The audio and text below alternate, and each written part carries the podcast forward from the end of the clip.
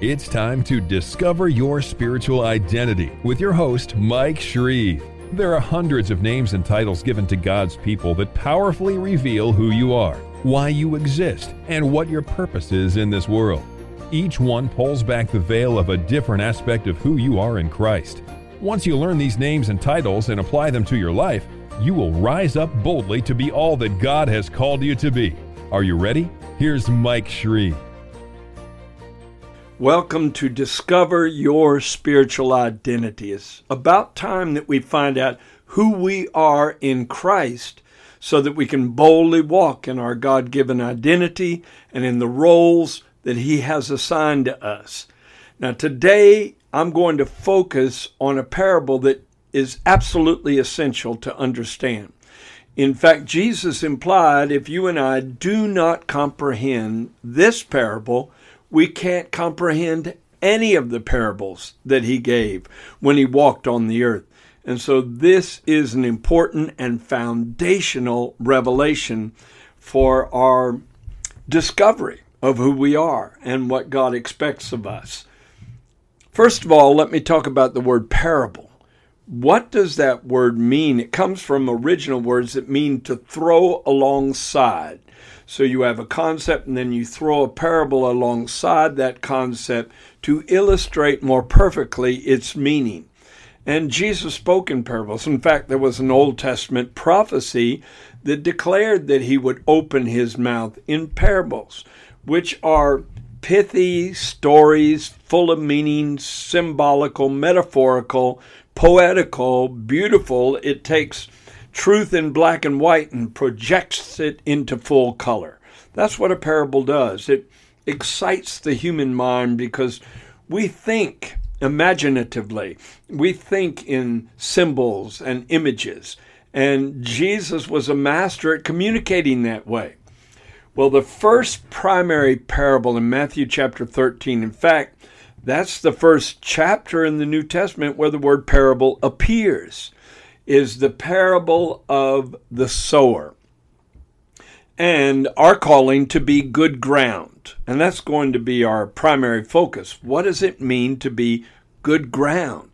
Jesus is talking to his disciples, to all of those who were following his teachings, and he compared them to ground. Now, if I were to do that, I might slip up and say, You're a bunch of dirt clods, because it means the same thing. But I would immediately lose my audience, I'm sure. Well, he didn't say it in such a base way. He said it in a way to excite potential, to awaken potential, because ground speaks of potential. Not everyone reaches his or her potential. And there's a way that we can more effectively achieve what God has sent us to be and what God has sent us to do. Now, let me read the parable to begin with. It's Matthew chapter 13, verses 4 through 8. He said that a certain sower went forth to sow, and he sowed, and some seed fell by the wayside, and the birds came and devoured them. Some fell on stony places where they did not have much earth, and they immediately sprang up because they had no depth of earth. And when the sun was up and they were scorched, because they had no root, they withered away. Some fell among thorns, and the thorns sprung up and choked them. But others fell on good ground and yielded a crop, some a hundredfold, some sixtyfold, and some thirtyfold. Now, the disciples really did not fully comprehend what he was talking about. And so later on in private, those closer followers of the Lord asked him to interpret that parable for them. And right before he interpreted it, he said, To you it is given to know the mysteries of the kingdom of heaven, but to them it's not given. Why did he say that? Well, he was explaining why he spoke in parables. In fact, the disciples asked him, Why do you speak in parables? And he said, Because it's given to you to know the mysteries, the mysteries, the mysteries of the kingdom of heaven. The kingdom of heaven is a very mysterious thing. But he said to them, It's not given. And he was talking about those that were there just to be entertained, that didn't really love truth, love God, or want the ways of God. I'm sure he wasn't talking about those who were very sincere in discovering truth and applying it to their lives.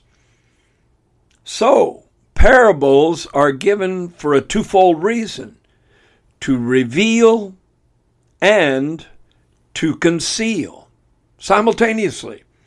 Parables frame mysteries of the kingdom of God in such symbolic language, it takes the Holy Spirit to unveil the meaning.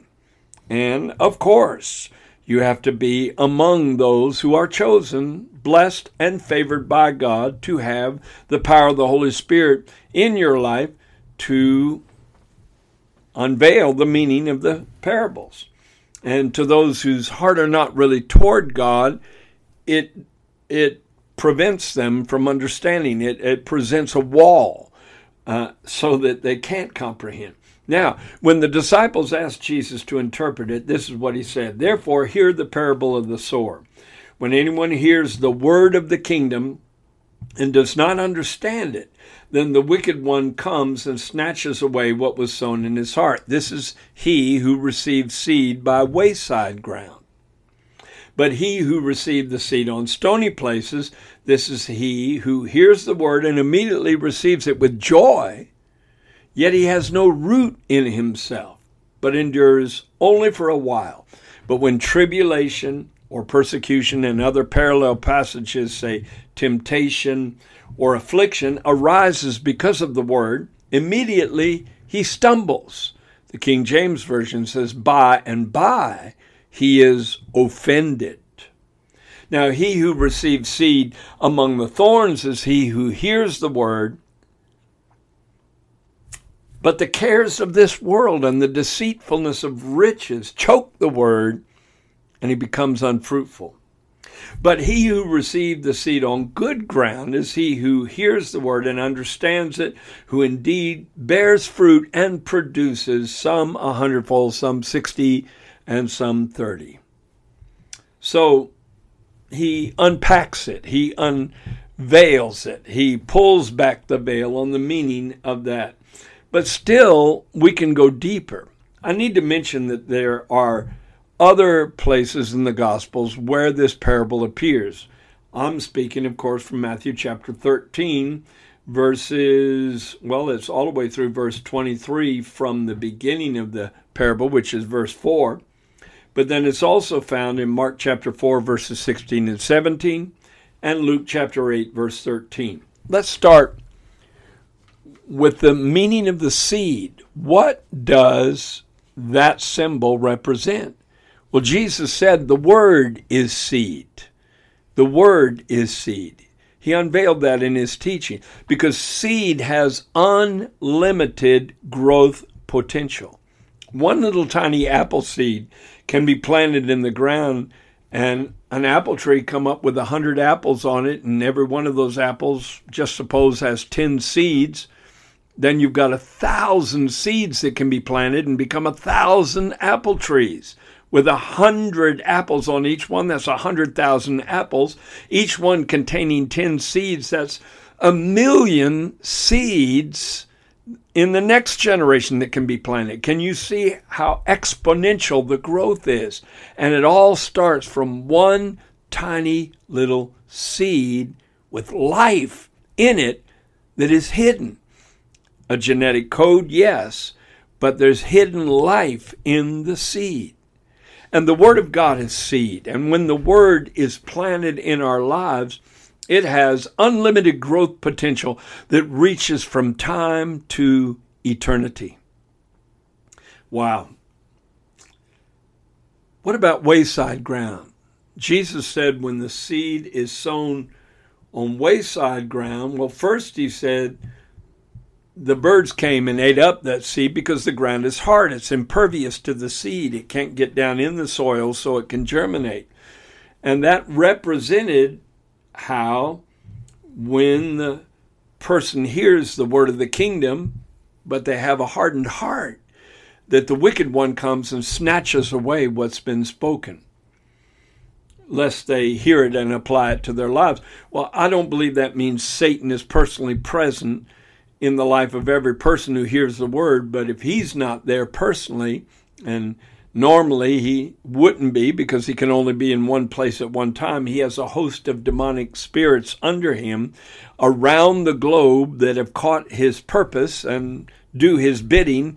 And so there will be demonic entities there to somehow convince the person through twisted logic or unbelief or rebellion or some means to reject the word so it never gets implanted in the heart. Okay, so when the word of the kingdom is sowed, it can't find a place to grow on wayside ground. Why? What is wayside ground? It's the hardened path around a field where those who are cultivating that field walk when they come to weed the field, to plant the field, what have you. There's wayside ground, which is usually around the field or through the middle of the field, that is impacted because it's been trodden under the foot of man. And it speaks of a hardened heart. And there's a lot of things that can harden the heart and make it impervious to the Word of God. You need to inspect whether or not your heart has gotten too hard to receive God's word in such a way that it bears fruit. Let me tell you how you can get a hard heart. In Job chapter 6, verse 10, that patriarch who went through such devastation in his life talked about how he almost was hardened in sorrow. So it's not always rebellion that causes a person to have a hard heart. Sometimes it's damage damage from relationships, damage from circumstances in life that seemingly are unfair and unjust, and it just hardens the heart and makes it less receptive to the things of God. Beware of that. And then in Hebrews chapter 3, verses 8 through 15, it talks about how we should not harden our hearts as the Israelites did in the day of provocation in the wilderness. That's when they rebelled against God in the wilderness in numerous ways, and God called it the day of provocation, when they provoked God. They hardened their hearts. It was an amazing thing that so quickly they went from dancing in ecstasy on the other side of the Red Sea as Miriam the prophetess, with her tambourine led the women of Israel, singing, The Lord is a man of war. Blessed be the name of the Lord. The horse and his rider has he thrown into the sea. And not long after that, they're all complaining at the waters of Marah, saying, You brought us out here in the wilderness to kill us, Moses. They provoke God with their unbelief. So don't do that. Don't forget God's commandments. They provoked God because he appeared to them on Mount Sinai and gave the Ten Commandments in a fiery display of authority and power. And it wasn't long after that that they made a golden idol and worshiped it, broke the first two commandments within just a few weeks. Imagine that. They harden their hearts by forgetting God's works and forgetting God's commandments. Don't forget what God has done in your life and don't forget what God has said in your life.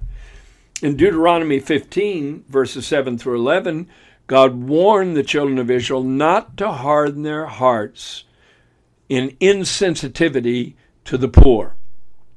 And maybe right now we're in a position where we're able to take care of our natural needs, but there's some people in the world, many people, millions of people in the world right now, who are suffering greatly and we need to be sensitive to their pain because God told us not to harden our hearts for one reason or another uh, and, and be oblivious to the need of humanity. He said, The poor will always be with you, but that doesn't mean we harden our hearts and say, Well, it's futile. I can't alleviate the whole problem, so why alleviate part of the problem? We need to find a way of sowing into the lives of people who need help.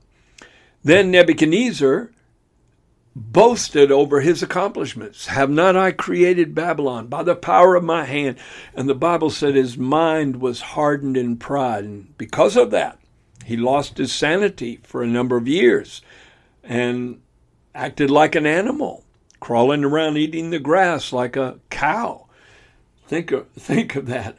Uh, how this great leader of this great empire, because of pride hardening his mind, he lost his mind. Be careful. Pharisees followed Jesus to catch him in doing something wrong. They weren't concerned that he healed the sick, open the eyes of the blind, the ears of the deaf, raise the dead, work miracles right before their eyes. They just wanted to catch him to see if he would heal someone on the Sabbath day and break their rules that they were so passionate about keeping. Religion hardens the heart against the real move of God. And Jesus was grieved because of the hardness of their hearts, the Bible says. Then he even rebuked his own disciples when he rose from the dead over their unbelief and their hardness of heart because they did not believe the women when they came back and said, The grave is empty, the tomb is empty, he's risen from the dead.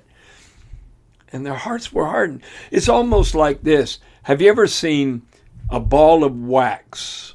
And if you put fire under it, it melts and becomes liquefied. But as soon as you remove the fire, it hardens again. That's the condition of the human heart. You have to stay under the influence of the fire of the Word and the fire of the Spirit. And that dual influence, and both are represented as fire in Scripture, will keep your hearts soft before God. There's also a scripture I think needs to be applied here where the prophet Hosea said, Sow to yourselves in righteousness and reap in mercy. Break up your fallow ground, for it is time to seek the Lord until he come and rain righteousness down on you. What is fallow ground? That is ground that was once plowed but has been left for months and has become hardened again. That happens a lot in churches. That happens in our lives personally, where maybe one time we were not hardened against the things of God, but life takes its toll and we need to break up our fallow ground. How do you do that? With a plow. Well, how do you implement a spiritual plow? What's that all about? Well, didn't the Bible say that we should take our swords and turn them into plowshares? Well, a sword represents the Word of God as a weapon to fight an enemy. But you can turn a sword into an instrument, a farming instrument called a plow. And you can bend it, and then it's used not against an enemy, but it's used to produce fruit for your nourishment, for your sustenance. And so maybe that's what we should do take the Word of God and turn it into a plow and use it on our own hearts uh, in order to break up the ground and make it more receptive to the seed. Now, the second kind of condition that Jesus talked about was not wayside ground, but stony ground. And the stony places, well, that represented those who received the word right away and with joy they respond to it. But when the sun of tribulation rises and shines and the heat increases, then the little plants wither and die because they have no root in themselves. And Jesus used it to represent several things. He talked about stony places, uh, stony places being uh, places that are shallow places where people have a shallow walk with God, a shallow life, a shallow existence. And so we need to dig deeper. We need to dig deeper. We need to remove the stones from our hearts, so to speak, and make it so that the seed of the word can go down deep and we can have root connection. In fact, there's two scriptures that talk about how we should be rooted. Number one, in Colossians chapter 2, verse 7, it says that we should be rooted and built up in Him, speaking about the Lord Jesus, and established in the faith. And so our roots can't be in our local church that we're a part of. That's certainly part of it. That's important. But our roots have got to go deeper than our relationship with people. It's our relationship with the Lord. We're rooted in Him. And if everything else fails us, if leadership fails us, if the church fails us, if uh, politicians fail us, if if the systems we depend on uh, uh, for stability in the infrastructure of our lives fail us, if we're rooted in Him, we'll still be bringing forth fruit, and we'll still be established in the faith. And that's what Colossians 2 7 says. Then Ephesians 3 17 says we need to be rooted and grounded in love. Now that's very important because love endures all things, love hopes all things, love believes all things, and love never fails. Everything else in this world and around you in your particular environment, your life personally, can fail. It can all fall apart. But if love is really deep in you, if you're rooted in love, then everything around you can collapse and you're still standing. You're still bearing fruit. You're still growing. You're still connected to God. And that's deep because that's the deep rooted kind of believer that can keep growing even through difficult circumstances.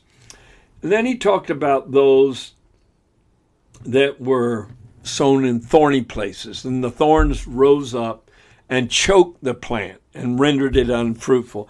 And he compared those thorns to three things the cares of this world, the deceitfulness of riches, and the lusts of other things. That doesn't sound like something sinful, the cares of this world. That may just be the pressures of life. The deceitfulness of riches, well, I thought God wanted to prosper you financially. Well, I say it this way there's nothing wrong with you having mammon. What's wrong is when mammon has you. And God wants to bless people financially and materially so that they can in turn bless the kingdom. I never could have taken major mission trips if it were not for Christian businessmen that supported me. And I believe God anointed them in their businesses just like He's anointed me in the proclamation of the Word of God. But those were godly men that put God first in their lives. Mammon didn't have them, they had mammon. It was under their control, under their authority, and they used it to distribute it in ways that were beneficial. But riches can be deceitful, and people can live for riches instead of living for God, and that's when it's corrupted. And the lust of other things. Lust is not just sexual desire, it's selfish desire. It's being selfish about anything in life that just becomes a very egotistical existence. It causes you to live for yourself, where you become the center of your world. It's all about me. And that can choke the word out of you because the basis of being a disciple is not catering to self, not exalting self, but denying self. Okay, let's get to good ground. Jesus finally said, They that are on good ground are they which in an honest and a good heart, having heard the word, keep it and bring forth fruit with patience. Several important points there. If you're going to be good grounds, you've got to have a good heart. He said, Those that receive the seed on good ground are those who, with an honest and good heart, honesty, integrity, we need that in our lives personally, in all our interactions with others, in our relationship with God. The one thing that didn't fail with Job was he retained his integrity. He lost everything else, but he guarded his integrity. We need to do the same. And once we hear the word, don't just store up theological concepts in your life, but apply it to your life. And you're on your way to being good, fertile, rich soil that the seed of the word can grow in. And you bring forth fruit with what? With patience. With patience. Because impatience can detour you spiritually altogether. You've got to wait on God and develop your character and develop your relationship with God and lay the foundation of your ministry or your work, whatever it may be, over months and years and decades. Even Jesus stayed in the world 30 years before his three and a half years of demonstrative ministry, but it was all preparation time. And he did say that they would bring forth 30 fold, 60 fold, and 100 fold. Now, I would hate to get to the end of my life and realize that I only reached a 30% potential of what I could have done if I had been adventurous, courageous, and full of faith. I don't want to find out I only achieved 60%. I want to get to the end of the road and say I kept the faith, I fought a good fight, and I reached for the mark of the prize of the high calling of God, which I believe is the maximum manifestation of the potential of the implanted word in your life, 100 fold. I want to be able to say I reached that mark of that prize, of that high calling of God in Jesus Christ. And I'm sure you do too. Well, it's all about bearing fruit, and I'm going to end with this. There's really four major kinds of fruit that we bear. If you are good ground, and listen, one thing that's very encouraging to me about this parable is that the sower represents Jesus. He represented himself in that role, but he only achieved perfect success one sixth of the time the seed was sown. Uh, of course, it was not successful on wayside ground or stony ground or thorny ground, but also was not completely successful on good ground in two uh, parts the 30 fold and the 60 fold. It was only fully successful for those who brought forth fruit a hundredfold. So if God in a human body is only fully successful in impacting others one sixth of the time, then you should not get discouraged if people don't always respond to you the way you want them to. Your loved ones, your daughters, your sons, your husbands, wives, your friends, your co workers, maybe a lot of them won't listen to you. But if God Himself doesn't have 100% success, why do you think you should? That's the nature of this world. All right, the four kinds of fruit, and then I've got to end real quick. There's the fruit of the divine nature, which is found in Galatians chapter 5, verses 22 and 23. The fruit of the Spirit is love, joy, peace, long suffering, gentleness, goodness, faith, meekness, temperance. Or it's sometimes been rendered uh, love, joy, peace, patience, kindness, goodness, faithfulness, gentleness, and self control. And then number two, you have the fruit of righteous deeds, which are spoken of as being fruits worthy of repentance by John the Baptist. And then Paul said we should be fruitful in every good work. And so it is anything you can do in the name of Christ or in the name of just being a compassionate fellow human being. Then you have the fruit of souls being won into the kingdom of God. Jesus used that analogy in John chapter 4, verse 36, uh, when he came to Samaria, he talked about how all the Samaritans responding to him was a way of gathering fruit to life eternal.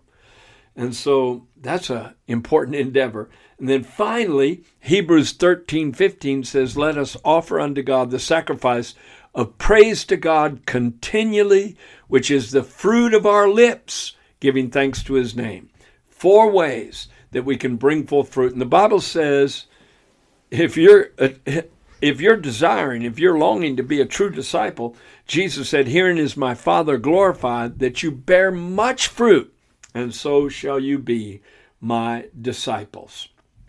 Well, that's the teaching on what it is to be good ground. But I'm going to end it with a little poem, a poem I wrote many years ago based on Psalm 42 that talks about deep calls unto deep. The depth in you calls out to the depth in God.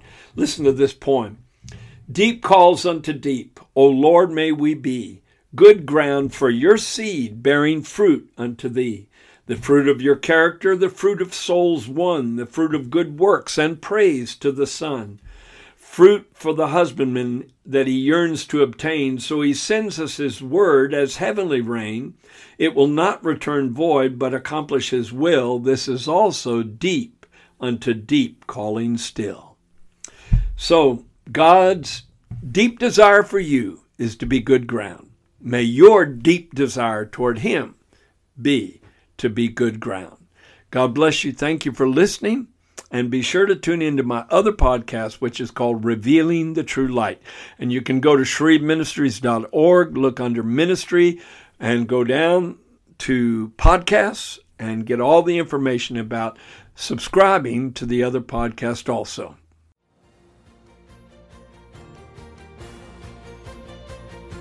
Thank you for listening to Discover Your Spiritual Identity with Mike Shreve, a podcast designed to cause a spiritual awakening in your life. Be sure to subscribe on iTunes, cpnshows.com, or wherever you listen to podcasts so you don't miss new episodes.